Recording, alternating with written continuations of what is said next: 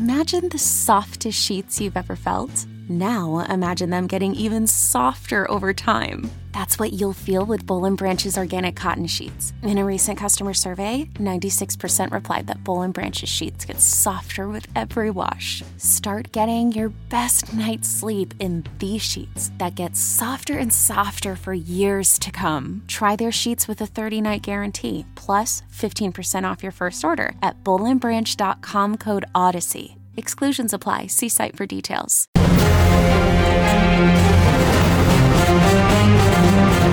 Phase 0, Season 2, Episode 44. We are so close to Season 3. That is still so crazy to me. I'm your host, Jenna Anderson, and joining me today is Jamie Jurak. Good morning. And then... I could not have us get through the Black Panther Wakanda Forever era without having us have one of the smartest people I know, the best Namor expert I know, Nicole Drum, is here today. Hello. I'm so happy that she's here. And then we have Adam Barnhart as well. Thank you. Thank you. Thanks for having me. I'm just ready to party. Hell yeah, this is going to be a party. Yeah. This is going to be really, really fun. So we have a lot to talk about today. A couple of us have seen Black Panther, so we're going to offer our spoiler-free reaction. If you do want a spoiler-filled reaction, we will be having a bonus episode later this week, so get excited for that. And then we have some MCU news to talk about. I do also want to say, first and foremost, congrats to Chris Evans for being sexiest man alive. Congrats to our very own Aaron Perrine for getting quoted in the marketing campaign for Black Panther 2. I wish he was on the show today so we could all just celebrate and cheer for him, because I am just so happy. I got the notification on my phone and lost my mind. I have friends who don't know Aaron at all and have messaged me and been like, that's one of the most beautiful reviews I've ever read. I'm so happy for the response Aaron's getting to the review. It is a gorgeous review. And he gave book recommendations in his tweet thread that are, they're incredible books, but I'm just so floored by how beautiful the review is, how beautifully written. And then of course, literary references oh my God, if you haven't read it, you need to check it out. I agree. He completely knocked it out of the park. So we'll just dive right into Black Panther. I have seen it. Jamie has seen it. Nicole and Adam can kind of ask us questions as we share our reactions. Jamie, I'll let you go first because I feel like I'm already talking way too much today. No, you're the host. We love you. What did I think of Black Panther Wakanda Forever? I thought it was great. I did think I felt the runtime in the middle, I will say. It was not a perfect... just under 3 hours for sure. But the tributes to Chadwick were so beautiful. It's hard to judge it because of that. I thought that they had such a hard thing to deal with, and I think that they handled it very, very gracefully. And I tweeted this, but I think the number one most important takeaway for me is that I am now hyped for Ironheart. Give me Ironheart. I'm ready. Let's go. I'm excited to talk more details on Friday and explain a little bit about what the things that didn't work, but for the most part it works, I think, very well. I agree completely. I feel like I was talking with Charlie, one of our coworkers, about this, and it's this movie feels like a miracle that it came together the way that it did. It almost feels like, even despite all of the things that have happened, it almost feels like this was intentionally their plan all along. There is just so much to unpack in this movie. I agree with Jamie wholeheartedly. The runtime stretches on a little too much. I feel like when I rewatch it, it's probably going to fly by. I know BD and Aaron basically said the same thing when they saw it twice, but what you're seeing is so enjoyable and is so entertaining and so profound that you almost don't mind that it's a little bit slower than it probably could be. The cast just knocks it out of the park. Namor is so perfect. Nicole, I immediately got out of my screening and I texted Nicole, you are going to be so happy, because I was just gobsmacked by how well they translated Namor on screen in the way that they did. And then I agree with Jamie. Ironheart is about to be at the top of everyone's phase 5 rankings. Dominique Thorne just kills it. It is this thing of yes, I can totally see myself watching 6 episodes of you after this point, because she is just absolutely incredible. She steals every single scene she's in. So yeah, I am just still so in awe that this movie even exists. Nicole, Adam, do y'all have any questions or whatever? I know Nicole probably has a million. I think the biggest thing for me, the biggest question I had going into this was, how are they going to honor Namor's comic roots while also doing this absolutely beautiful revamp? Because I think a lot of comics fans who do like Namor, but maybe aren't super deep into him, like me and the rest of Namor Nation, because that's who we are. We have our own name. Don't recognize that a lot of what they're doing, just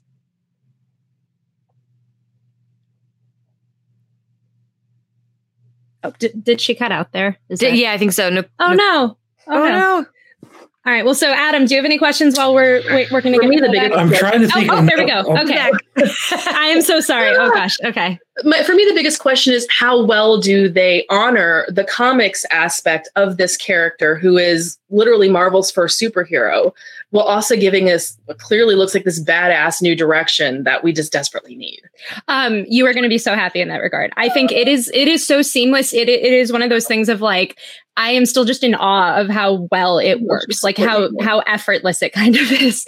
It makes it feel like this has always been tied to the character, even though it obviously hasn't. So it's one of those things of like, even then, I know the like Mesoamerican community is going to be like so profoundly impacted by how they do it, because it is just like, it's such an inspired choice, but it's not the one that you would have expected. But it also feels like the kind of thing of like, this is the only way you could have adapted him. If this had come out before Aquaman, I can't even imagine what kind of Namor we would have gotten. But I feel like this had to be the way to differentiate him from Aquaman, to like set him apart in the MCU. And I think they do it really, really well. Aquaman who? Forget Aquaman. Like, right? I love them both. I love my fish boys equally. They're for wildly different reasons. But yeah, Adam, do you have any like burning, lingering questions before you go see it? Oh, I have lots of burning questions. Like, you know, is this person in it? Is that person in it? Is there any indication Sue's already cheating on Reed with Namor? Have you seen him? Like all sorts of that stuff, but obviously I'll have to wait until tomorrow to find those questions out. Yeah, it's just, I am so excited for everyone else to see this movie, because I feel like this is just going to be such a profound and interesting experience. And it's such a perfect way to tie up Phase 4. I know Nicole and I have spoken at length over Slack about just Phase 4 dealing with grief and loss and trauma. And it's like, this is the perfect like peak for that to go to. Like it's so well done. There's so much to talk about. Yeah. That's like also been my other big question, is because this movie, even the making of it, is rooted in grief trauma. And I've been very curious to see how the real life, because one of the things that Marvel does really, really well is it approaches these big topics and these processing of emotions in a way that I think gives people a safe space to feel. And I know when Chadwick Boseman died, for a lot of people, that felt like a personal loss. I know in my family, it felt like a personal loss. So I've been very curious to see how the real life grief trauma that the cast and the crew experienced in losing their beloved friend would translate to a film where they also have to address the grief and the trauma in character as well. So everything you've told me about it, like you said, this is going to be a feast for you and your grief trauma brain. And I'm really excited to see how this plays out. And I think it's going to be therapeutic for a lot of people who have, especially this time of year, as we enter the holiday season, where I think a lot of people feel those losses a little more acutely than they might say in like April or May. People in the comments are asking about like, how many tissues do I bring? And I have to say, I cried. It got me, but I did not cry as much as I thought I would. And I think that is because of the uplifting nature that they managed to do. Like, I definitely got me, but I came into this movie expecting to like be sobbing from beginning to end. And like, I laughed more than I thought I would. It was really a good mixture of emotions. I completely agree. I think Aaron has said on the show, it's like, it feels like a celebration. And it's like, that is kind of first and foremost, even as you are feeling emotional, as you are feeling all of these things, it is a celebration first and foremost. That kind of dives into, I know Nicole wants to talk about this, of like kind of the early projections for the movie, where it's kind of at. Yeah. So right now, Black Panther Wakanda Forever is currently sitting at 87% on the Tomatometer at good old Rotten Tomatoes. It's already sold 45 million in pre-sale tickets for opening weekend. And that's like 40% ahead of Thor Love and Thunder. It's 20% behind Doctor Strange 2. Do you guys feel like that matters, these numbers, compared to these other, you know, MCU movies? I personally don't think it matters, because I think people are going to, you know, shove their butts in the seat. This movie has been pinned on my calendar for so long that I almost forgot it was coming, other than the Namor of it all. But I don't think these numbers matter. What do you guys think? I don't, and part of that is because, like, looking back at, like you know, I will go many times to these movies, like, but when I saw Thor, the second time, I was like, I'm done. I don't need to see this again. And that won't be the case for Wakanda Forever. And I think a lot of people will feel that way. I think we're going to get a lot of repeats, and it's going to be some word of mouth. I think some people are hesitant just because of the sadness of it all. And I think when more people see it and explain that it's not just this, like this huge, huge bummer, more people are going to come out. I completely agree. I also feel like this is the last blockbuster until Avatar. Mm-hmm. And even then, I feel like as we kind of addressed last week, the mileage of the Avatar franchise varies wildly from person to person. So I feel like for a lot of people, this is going to be like their end of the year movie. This is going to be the Christmas movie for some people, I feel like. And so it is going to continue to have legs. Adam, what do you think about all of these projections? My Christmas movie personally is going to be Violent Night. That's a blockbuster. Yeah. Hell yeah. That's amazing. A blockbuster to me. So that's all.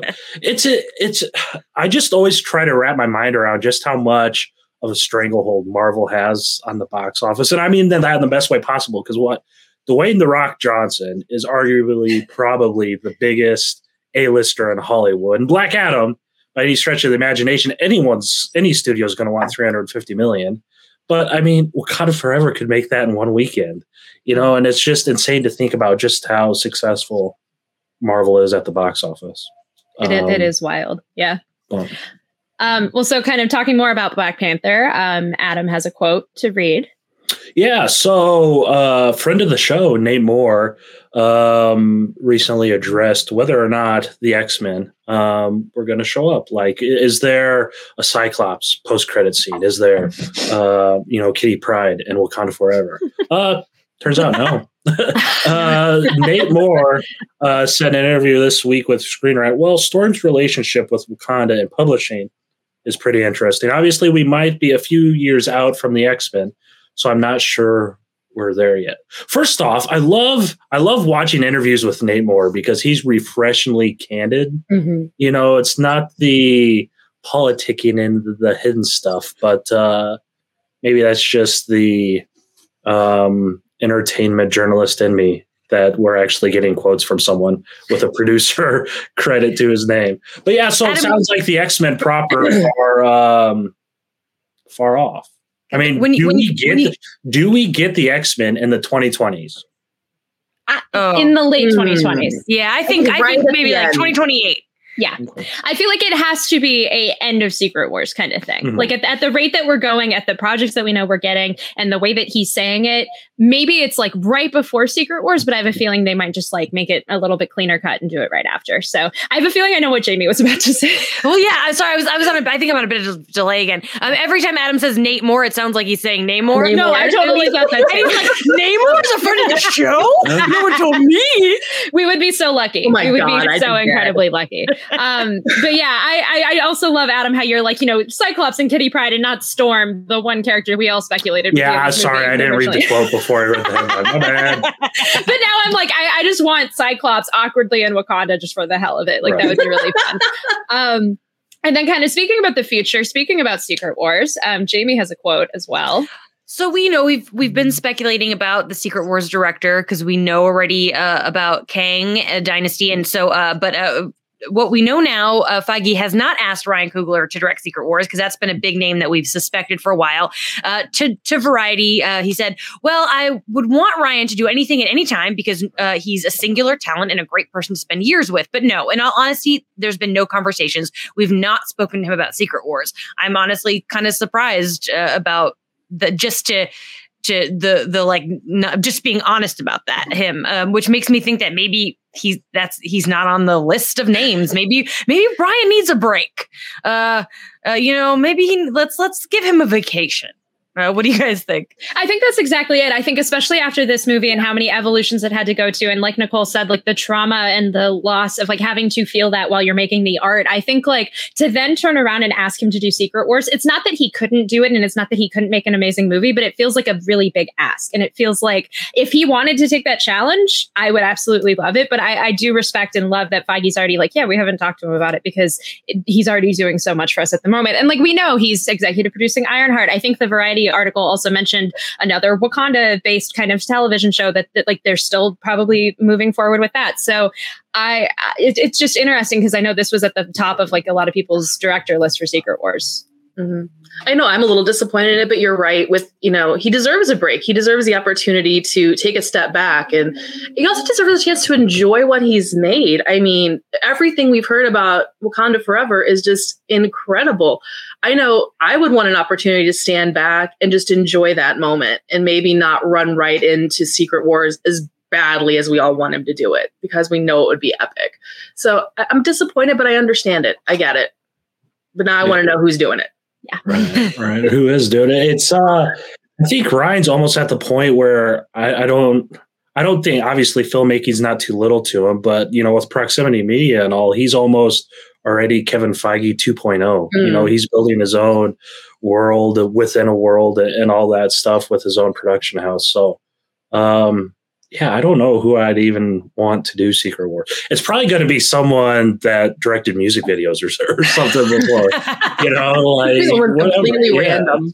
I was going to ask, like, if anyone has any director picks. I know I've said mine on the show, but I'll say it again, of like, if they found a way to get Jon Favreau back, of like, hey, we're going to pull you out of Star Wars for a little bit, and like full circle moment, you started this franchise, you're going to, for all intents and purposes, end the franchise. That would be the coolest thing ever. But I also could see them picking like Nia DaCosta or somebody else who is already in the pipeline for phase 4 and 5. But yeah, what do y'all think? I'm going back to Spielberg. Ooh. Going back to the Spielberg era. Let's go. He apparently had that meeting with DC, or with the people at Warner Brothers. So now it's like, is Spielberg doing a DC thing? Like, I don't know, but that would be crazy if you did Secret Wars. I think it'll be a phase 4 or 5 director, for sure. But who? I don't have a guess. I'm just going to subscribe to Jenna's newsletter on this one, because I think that I actually really like that idea a lot. So I hadn't heard that one before, and I'm like, oh man, that makes a lot of sense. Now I want it. Let's make a manifesting circle. I've literally had it written on a Post-it, like just to be on my desk for like the past year, of like, this would be so cool if we did this. So, but we'll just have to wait and see, I guess. So we're going to take a quick 1-minute break, and then we're going to come back and break down more MCU news from the week. In the meantime, while we're on that break, go leave a 5-star rating on our podcast platform of your choice. We might read your review on the show if you ask us a question, and go subscribe to our YouTube channel, because we always want more subscribers. So stay tuned.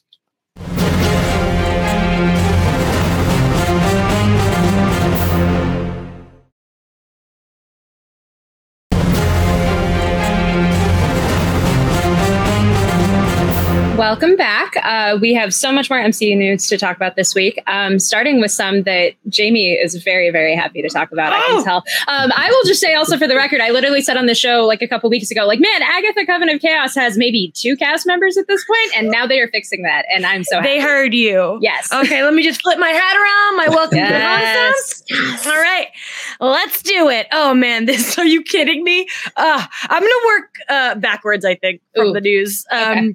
And we'll start with, according to Deadline, Eric Andre has apparently has booked an episode, which I think really flows into your like sitcom theory that it's going to be similar. I think that like him popping up is definitely means we're getting some comedy in there. Same with Sashir Zamata, an SNL alum. I mean, she's another very funny person that we're getting in there.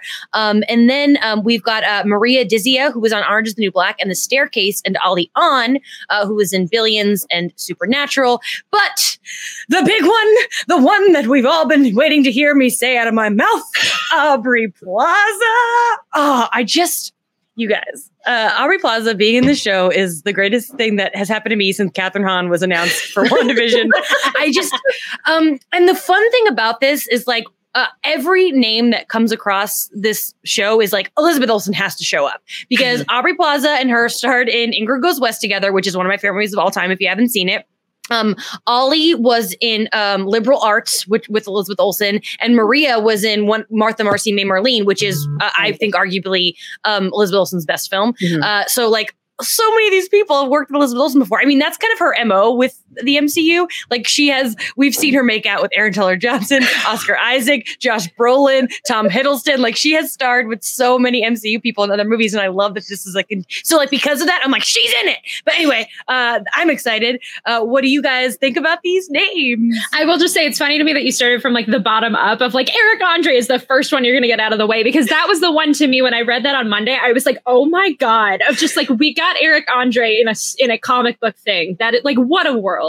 I simultaneously want him to play like some super serious warlock and also just like some weird CGI guy, because I feel like he could kill any of it. Like, it would be so good. But yeah, Aubrey Plaza. Wow. Like, I know we're going to talk about it, but like, she could be playing 6 different characters, I feel like, tied to Agatha, and I would love absolutely any of them. I just am like, what a get for this show. She could just stand there and just be Aubrey Plaza, and I'd be completely fine with it, because it's Aubrey Plaza. It's galaxy brain casting for whatever they're going to put her in. Like, literally, just stand her there and have her do nothing, and it's perfect. Yeah. Adam, I know you wrote the article on our website kind of speculating about who she's going to play. Do you want to run down some of those theories? Because I feel like there are so many. The first character that came to mind, you know, judging magic and the fact that, you know, I guess the speculation or what, I'm not sure if one of the trades reported it. Right there. Rumored to be playing a villain of the series. So one of the first names that came to mind was Morgan Le Fay. We saw her in Runaways. If you think back to Runaways, if anyone here watched Runaways, Elizabeth Hurley played her in Runaways. I don't know, what season was that? 2, 3? 3, because I didn't watch 3, and I don't remember seeing Elizabeth Hurley. There you go. So she was in Runaways, which apparently, you know, it's Marvel Studios. They're going to introduce whatever character they want. Who knows? I mean, we had got Catherine Hahn as Agatha Harkness, so who knows what direction they're going to get there. They cast a lot of people really quick, which makes me think they are going like the Salem 7 route. Is Andre going to be Nick Scratch? Probably not. I'm a bad Iron Fist fan, and the Paramount and Iron Fist run, they the first arc by David Walker and Sanford Green, they deal with a street level magician who's not really a magic user, but still does spells, and it always ends up poorly. And Eric Andre gives me those types of vibes. I don't know. I'm just ready. This show is very, very interesting to me. Like, are they doing the sitcom route? Are they going to do the darker coven witchy stuff? Whatever works, you know. I'm getting more and more excited about this. I agree. I also like going off of who Aubrey could be playing. I know I've seen some people be like, what about Jennifer Kale? Which, like, the idea of her then going around and hanging out with Man-Thing would like immediately make me so happy. Oh, I know Jamie's eyes just got so big. Like, that would be a really cool possibility. I'm also always going to push my Squadron Supreme agenda and be like, she was playing Arcana. Yes, like, because I thought Dottie was playing Arcana for the longest time. They could still prove me wrong, but if they're not going to do that, then Aubrey Plaza's Arcana would be so cool. Just like Adam said, this show is just a feast. Like, the cast that they are building for this is so wild, and I do hope it ends up taking that sitcom direction, because I feel like you can't cast this many funny people and not go that way with it. It's just so exciting. Nicole, go ahead. I feel like we can do both the dark witchy stuff in a sitcom setting. I really do feel like that can be done. And I think that's almost the perfect tone for the dark witchy setting, given this cast. I think it would actually, in a sense, kind of amplify those vibes. I don't know. I'm just wanting it now. Now, straighten the veins. Yeah. I'm ready to rewatch Legion. Just oh my God, seriously. Because Aubrey Plaza in Legion is like one of my favorite villain performances of all time. So and I'm curious to see how different or similar it's going to be to that. Yeah. We're all just so lucky. To Nicole's point, I'm like, I just want the Mary Tyler Moore show with witches. Like, that's all I want at this point. Yes. Thank you. So speaking of other Marvel casting, not MCU, but MCU adjacent, because everything's tied in the multiverse, whatever. Daniel Kaluuya from Get Out and Nope and the first Black Panther is playing Spider-Punk in Across the Spider-Verse. He is a character that has been long rumored for this movie. I know there was merchandise that came out a couple months ago because the movie was supposed to be out like last month that showed that Spider-Punk was in this. And he's exactly what you would expect. He's from the UK, and he's just a punk version of Spider-Man who plays in a punk band and has a very cool alternate universe that is so cool. Cody Ziegler, who wrote on She-Hulk and wrote the Daredevil episode, just wrote a Spider-Punk miniseries. So I highly recommend that if you want to read a little bit more about him. But what do y'all think? What do y'all think about Spider-Punk being in this movie and being played by him? Heck yeah. I'm here for it. Heck yeah. I mean, I would watch Daniel Kaluuya in anything. I don't, any variation, voice, face, all of it. I don't care. He's so talented. And I think it just sounds like such cool. It's something I wouldn't have expected, but it just sounds cool. So I want it. I need it. I'm here for it. I'm just so ready for Across the Spider-Verse. Yeah. Like, I do mourn the fact that we didn't get this movie last month like we were supposed to, but it's like the wait is going to be so worth it. Like, this movie is going to knock all of our socks off, I can tell. Yes. I do think it is animated too, so it is able to kind of fly under the radar. I don't think us or the scoopers necessarily paid too much attention to it, you know, so we should be able to go into it.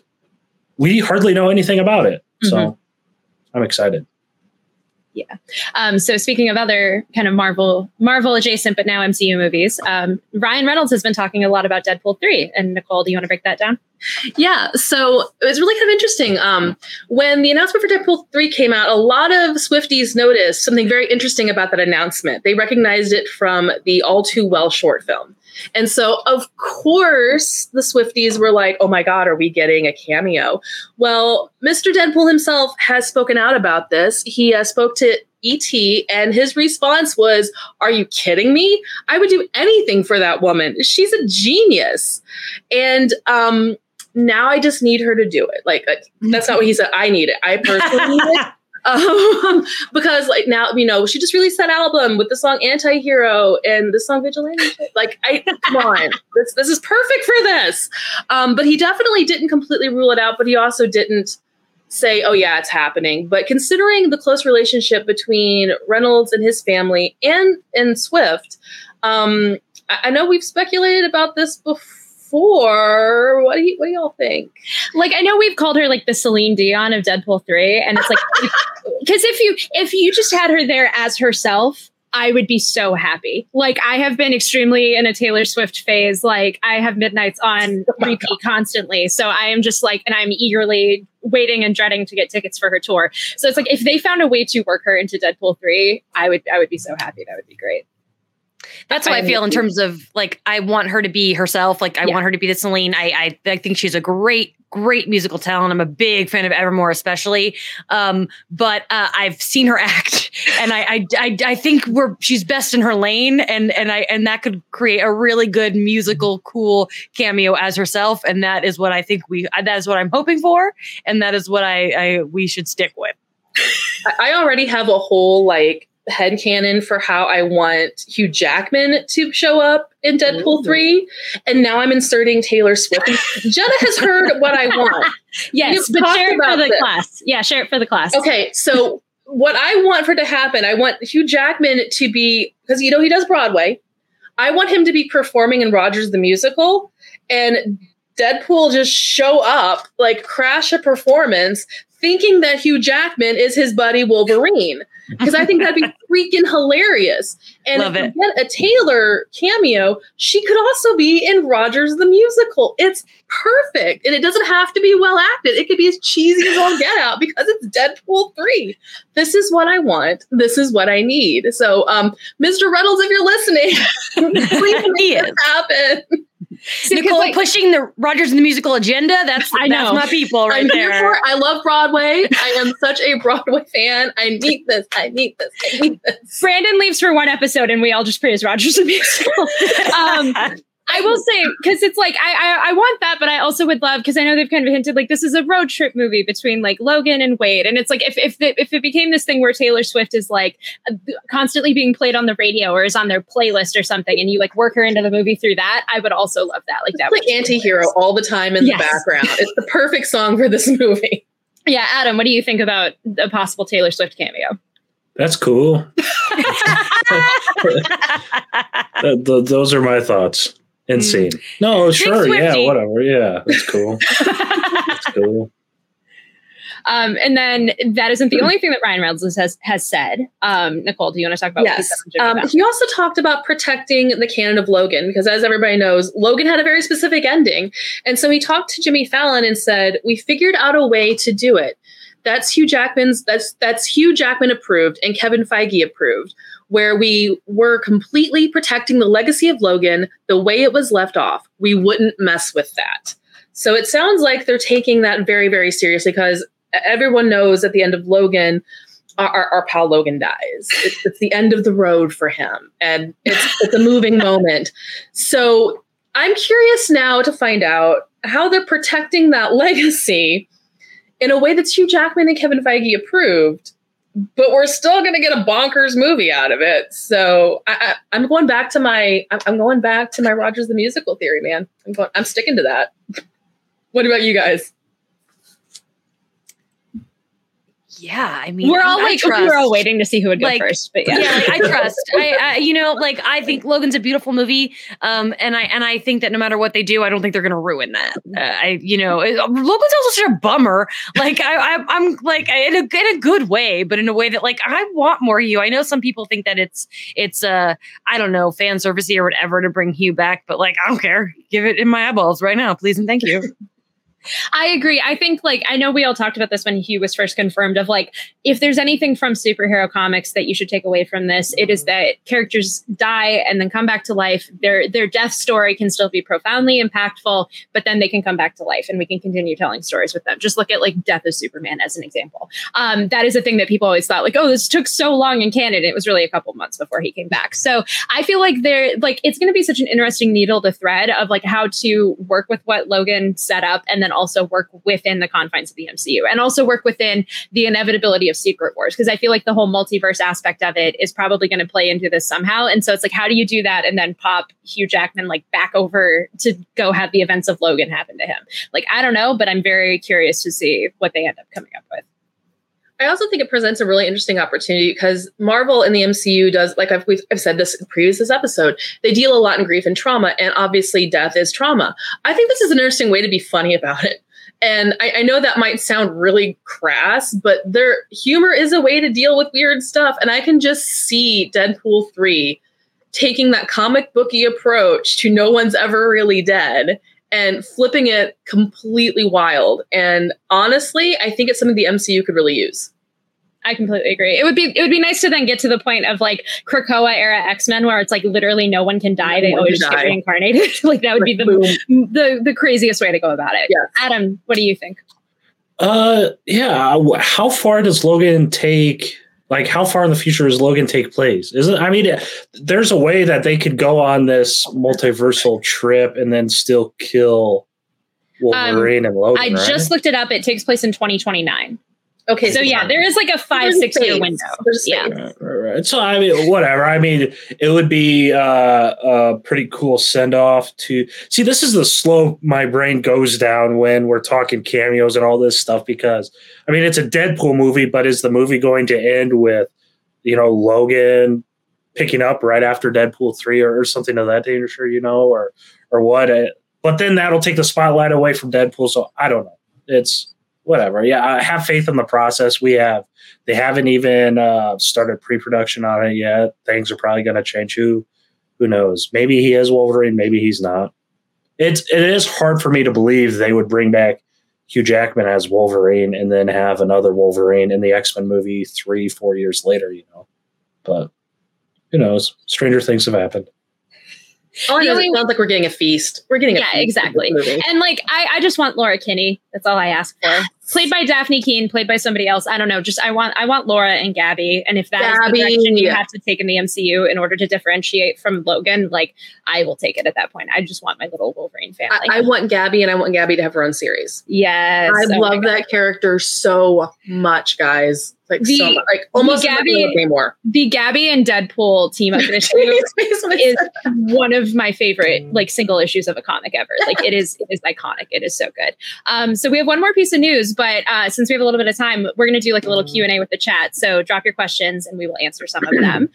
But yeah, Adam, do you want to talk about the other news? Yes, Cameron Crowe of Almost Famous, Vanilla Sky. I think he did Jerry Maguire, and he wrote Fast Times as well. He wants to make a Dazzler movie, The Dazzler, with Dua Lipa. I think she's a TikTok star or something. I don't know. She's a pop star. I think she predated TikTok star. I think I heard her on a TV commercial once. But anyway, Adam is bringing the old man to the chat today, guys. We love you, Cameron Crowe wants to make a Dazzler movie with Dua Lipa. I thought I saw concept art of Taylor Swift being Dazzler or something, right? That's definitely something people have wanted, because I remember there was way back when the Fox movies were still a thing, they all of the cast for Dark Phoenix or Apocalypse went to a Taylor Swift concert and everyone was oh my god, she's gonna play Dazzler, and then we didn't end up getting that. We got the Dazzler that we got. So but yeah, so read the quote that he said. Yeah, so there is a quote to prove he actually said this. To the playlist, Mr. Crow said, "Throw me a Dazzler movie, let's do it." except he's not really familiar with Dazzler at all, which then the playlist then schools him on.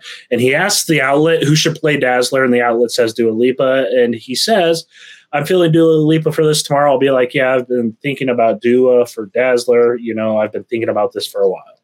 And then he says he's not going to give the playlist any credit because it was all his idea. So he very earnestly wants to make a Dazzler movie with Dua Lipa. I mean, to me, it sounds like it's almost greenlit by Marvel Studios. That's what I'm gleaning from this information presented to me. I would like to say, in terms of Dua Lipa, we all do know and love her because she's on the greatest comic book soundtrack of all time, which is the Birds of Prey soundtrack. Yeah. So let's just keep that in mind. Also, Cameron Crowe, I just was looking at, I pulled up IMDb because I was like, when was the last time Cameron Crowe made like a movie, let alone a good movie?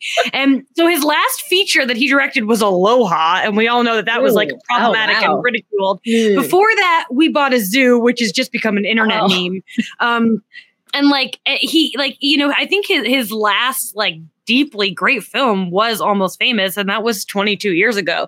But he has made a lot of my favorite movies. Almost Famous, Say Anything, Jerry Maguire, but like a Superman or a superhero movie, a Dazzler movie. This is the leftiest left field I've ever seen in my life. Sometimes people go way out their comfort zone. Weird and great things happen. So I'm willing to buy a ticket. I will make the argument. Like I've tweeted about this. I will evangelize about this. I feel like Dazzler is the perfect character for a special presentation. Like once the X-Men are integrated in the MCU, you could literally do it like the Disney+ concert specials that we get for like Billie Eilish and Taylor Swift and everybody else. Like you could do it in that style and just have a standalone. Like here's Dazzler on a concert tour, and also like some sort of superhero shenanigans happen. I think that would be the coolest thing ever. Because it also would pay tribute to the fact that like Dazzler was originally created as a character who was going to be in a movie and have this whole like multimedia kind of superstar legacy, and then it didn't really end up happening, and she just kind of became an X-Men character. I think like I love this idea. I threw this on the rundown purely because I wanted to talk about Dazzler, but I think it would be the weirdest and most galaxy brain thing if it could happen. So I'm on board with it. So to go kind of into our Q&A, a couple questions are starting to come in. I just have to go back all of the Dua Lipa TikTok star comments. So yeah, I definitely offended some people by saying the Birds of Prey soundtrack was the best soundtrack. You're not wrong. You're not wrong. Somebody said Batman '89. Yes. Prince forever, but also I would call that more like one of the best scores than just like a soundtrack. So like to each their own. The Birds of Prey is my favorite. Multiple best. It just depends the mood you're in.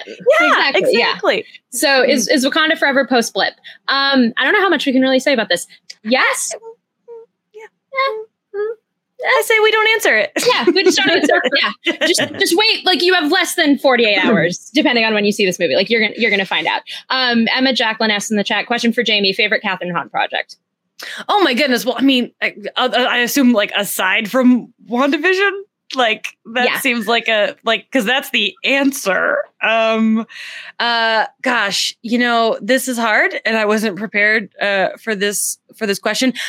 Mrs. Fletcher, which is one of those shows that HBO Max removed, and now you can never watch it again. Right. So sorry to recommend something that you can't watch, but like that was, God, she was so good in that show. She was amazing. But when she's just going like crazy, wild, funny too, like I am such a big fan of Jen Barkley on Parks and Rec. I think the hardest I've ever laughed in that show was when she goes, "Poncho!"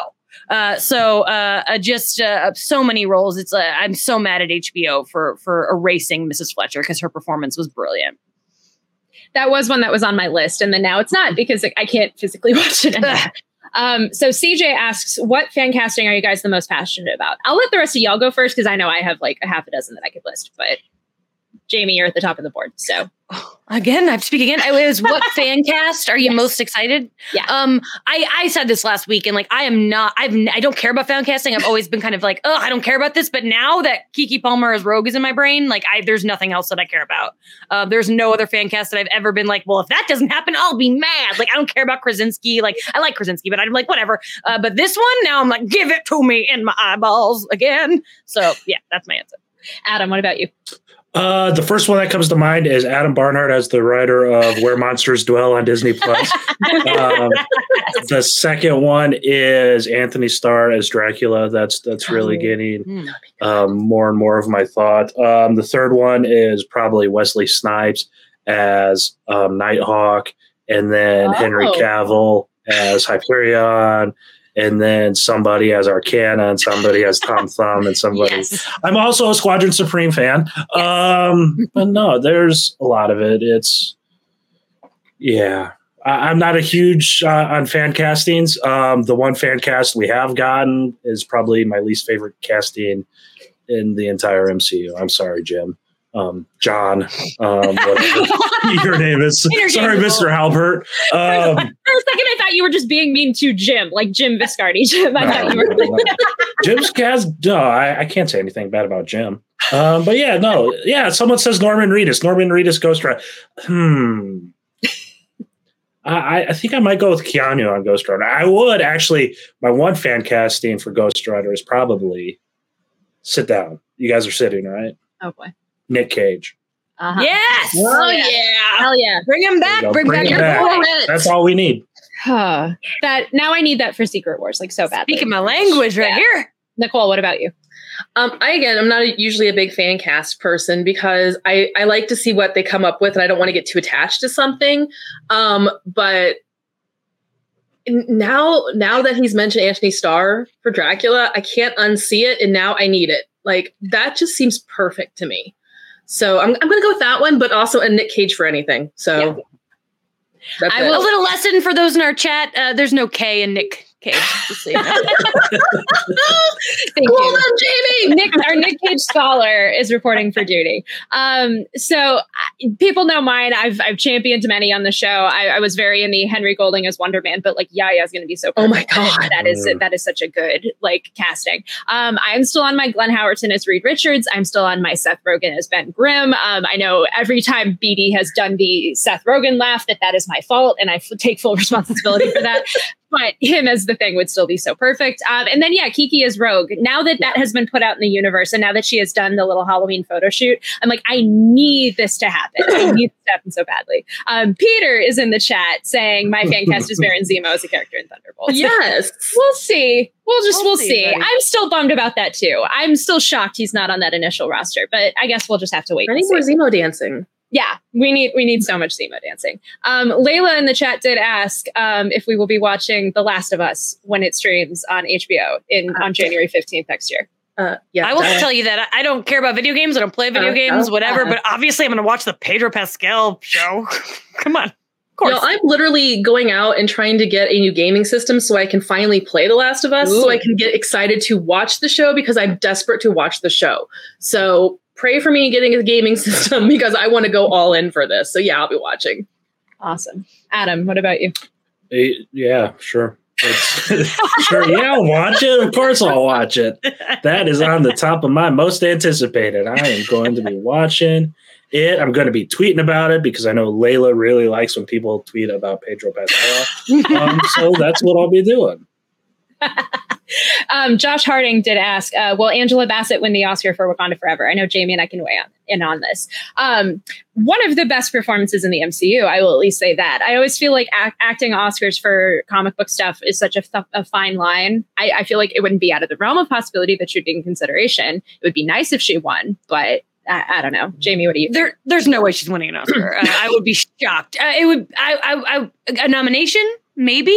I don't see this movie getting the Oscar play that the first one did because it does have more flaws just as a film. It's not as tight. It's not as iconic as a weird thing to say, but it's true. I mean, the Black Panther was just, the first one was like all those nominations and I believe it won 3 and it was just so earned those awards. And if this movie was going to get anything, give it to Angela for sure. But I would be shocked. It's also the women this year. We're in a tight race. Like I'm right now. My choice is Stephanie from Everything Everywhere All at Once. But like how am I supposed to pick between Cate Blanchett and Michelle Yeoh for best actor? Like it just this year is going to be a good year for women in awards and we'll see. But I would be shocked. I agree. So Julia asked, who do y'all think is the most underrated MCU character? I know Adam has quite a few answers, depending on what is canon or not in the MCU. That's exactly what I was going to say, too. The one that instantly jumps to my mind is Ward Meacham, Tom Pelfrey. What he did in Iron Fist, goodness gracious, I know no one here watched it, and I know no one in the comments watched it. So I'm just talking to myself and trying to like reaffirm my own beliefs. But Tom Pelfrey is a hell of an actor, and what he did with Ward Meacham, he's probably, not counting heroes or villains, he's at least my favorite supporting character in the entirety of Marvel history, live action history. So probably that. Other underrated, you can't say someone like Wong now, because now Wong is, Wong's up there. Who else is underrated? I don't know. You guys, let's go through the list and maybe something will. Every single character. I'm going to go with Zemo, man. I'm agreeing with that. But Adam, I want to make it a little bit better. I did, in fact, watch Iron Fist. I don't talk about it, but I watched it. I didn't hate it, so you're not alone. Thank you. Hey. I flat out of my Iron Fist closet. Like, I did watch it. I didn't hate it. I feel like Jamie's answer is just going to be Agents of S.H.I.E.L.D. Also. Oh, yeah. God. Yeah. Come on. Obviously. Just every cast member from Agents of S.H.I.E.L.D. Yeah. All of those people. The whole show. The whole umbrella. I don't even know what my answer is, honestly, because I feel like they're underrated and overrated is such like a fine line. Right. But I don't know. I feel like, I don't know. Yeah, I honestly don't know. I'm just going to say like the entire Defenders verse. Like, honestly, because I love all of them so much. We should flip the script and do overrated and then end the show, because I need to make sure I'm offline as I say my response. Oh, I need to hear it now. Do that. Yeah, you brought this into existence, so now you need to lead. You need to lead. I have to lead? I can't lead. No. Okay. It's your fault. Oh, I'm sorry, guys. Do I really have to say it? We don't have to do it if you think it's going to be. Look, trust me, we've done so many rankings episodes that have like torn the fandom apart. All right, we don't have to do it. Nobody can tweet me. Nobody can tweet me. With the rate that Twitter's going, they might not be able to soon. So like, you might be good. Right. All right. So I'll just say it, and then we move on. No comments. No anything. I'm just going to say the two words and say it. Scarlet Witch. All right. Bye. Wow. Oh. You're dead. We don't need to tweet to him because we all just know he's wrong and he can just do that. Sorry. Adam canceled now. Jim needs to make room in his jail cell because I'm furious. Everyone arrest this man. Oh my gosh. Wow. I have a feeling no one else really wants to share their answer for overrated because, I don't know. Jamie clearly has thoughts. I can't think of a Marvel, like I can think of a DC character, but I can't think like there are certain like Marvel characters that I don't like as much as other people, but there's none that I can think of as like, I'm the only character I actively talk about disliking is a character that's not really around much. So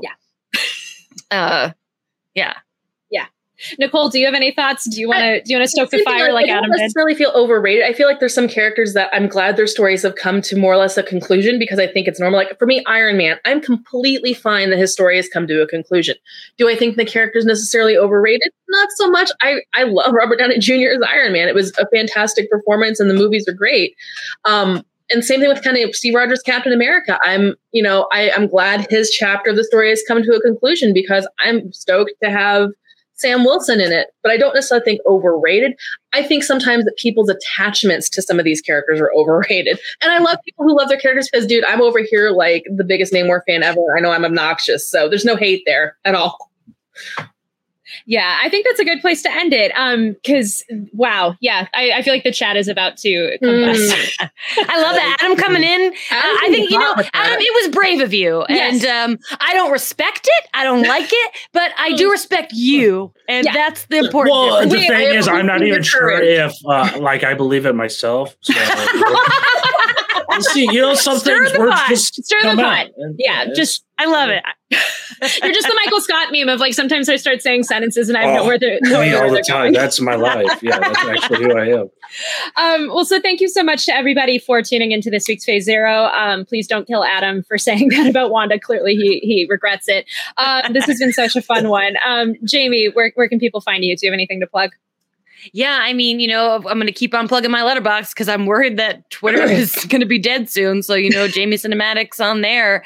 And I'm going to say, like I say every week, watch Andor, because last night's episode, today's episode was amazing. It's just so freaking good. Go see Wakanda Forever this weekend, because I'm sure you weren't planning on it already, folks. I did it. Our conversation totally swayed them. Adam, do you have anything to plug? No, I am not on social media. You cannot find me anywhere. But also, go watch Barbarian and then tweet with me about how crazy it is, because I have not stopped watching or like thinking about that movie for the past 2 months. I still have not seen it, but Kofi explained it to me, or like he explained the plot to me. And as the person who like reads Wikipedia articles for movies I don't want to see, I was like, cool, this is enough to know for like how terrified I'm going to be. It sounds so cool, but it's never something I'm going to watch. It's insane. It's insane. Nicole, do you have anything to plug? Yeah, I'm still hanging out on Twitter at Life in Polaroid. Come see me to watch me melt down, possibly in real time, when I finally see Black Panther and get Namor live action as I've always wanted and dreamed of. And also, you know, talk about trauma, things like that. You know, the usual. No, I have a feeling Nicole's going to have some great pieces on the site next week, like breaking down so much of Namor and the trauma stuff. Like it's just my friend, I have already got a whole notebook tabbed out, some research. Like I'm going to be digging deep into the Mesoamerican culture of it, because that's like an area of study that I love. Hold on to your hats or your wings or your whatever. Just whatever. Get yourself an emotional support name where you're going to need it. Yes. Absolutely. And then you can find me on Twitter at Hey, it's Jenna Lynn. Go read some comics. Go read Eve Ewing's Ironheart run so you can fall in love with her even further, and then be ahead of the curve when the Disney Plus show comes out. Because like I said, after you see Wakanda Forever, you are going to love Ironheart. And go read Namor comics. Nicole is going to probably have 30 explainers of 80 years of comics to read. I don't even know where to begin to recommend stuff. If you had to pick one Namor comic for people to jump in on, what would it be? I would actually, and this is going to be a little outside the box, I would say read the very, very first one. Ooh. Track it down and read it, because not only is it kind of hilarious, because vintage comics are a whole different animal. Yes. But it's just a really cool introduction to the character. And Bill Everett, the character creator, I don't think we talk about him enough for kind of his creative genius. And I would say if you're going to go into this blind, start there. Awesome. That is the perfect answer. But yeah, go read some comics. Go watch the Weird Al movie on Roku. Because I know Jamie watched it. I know Aaron watched it. I know everyone. Like it is one of the funniest things. I have not laughed this hard since Popstar. Like it is such a delight of a movie. And I need Daniel Radcliffe and Evan Rachel Wood to win any award that they can possibly get, because that movie is just so good. But yeah, and then we will be back later this week with a spoiler-filled breakdown of Wakanda Forever. The whole gang will be back together for that, and it'll be very exciting. I'm so excited to like talk to Brandon and Aaron with spoilers, because I feel like there's so much to unpack. And then make sure you subscribe to our YouTube channel. Make sure you leave us a 5-star review on the podcast platform of your choice, and follow us on Twitter at Phase0CB. Who knows how long Twitter's still going to be a thing, but at least follow us there, because then you'll always know when we're doing a show. And yeah, thank you guys so much for watching, and we'll see you very soon.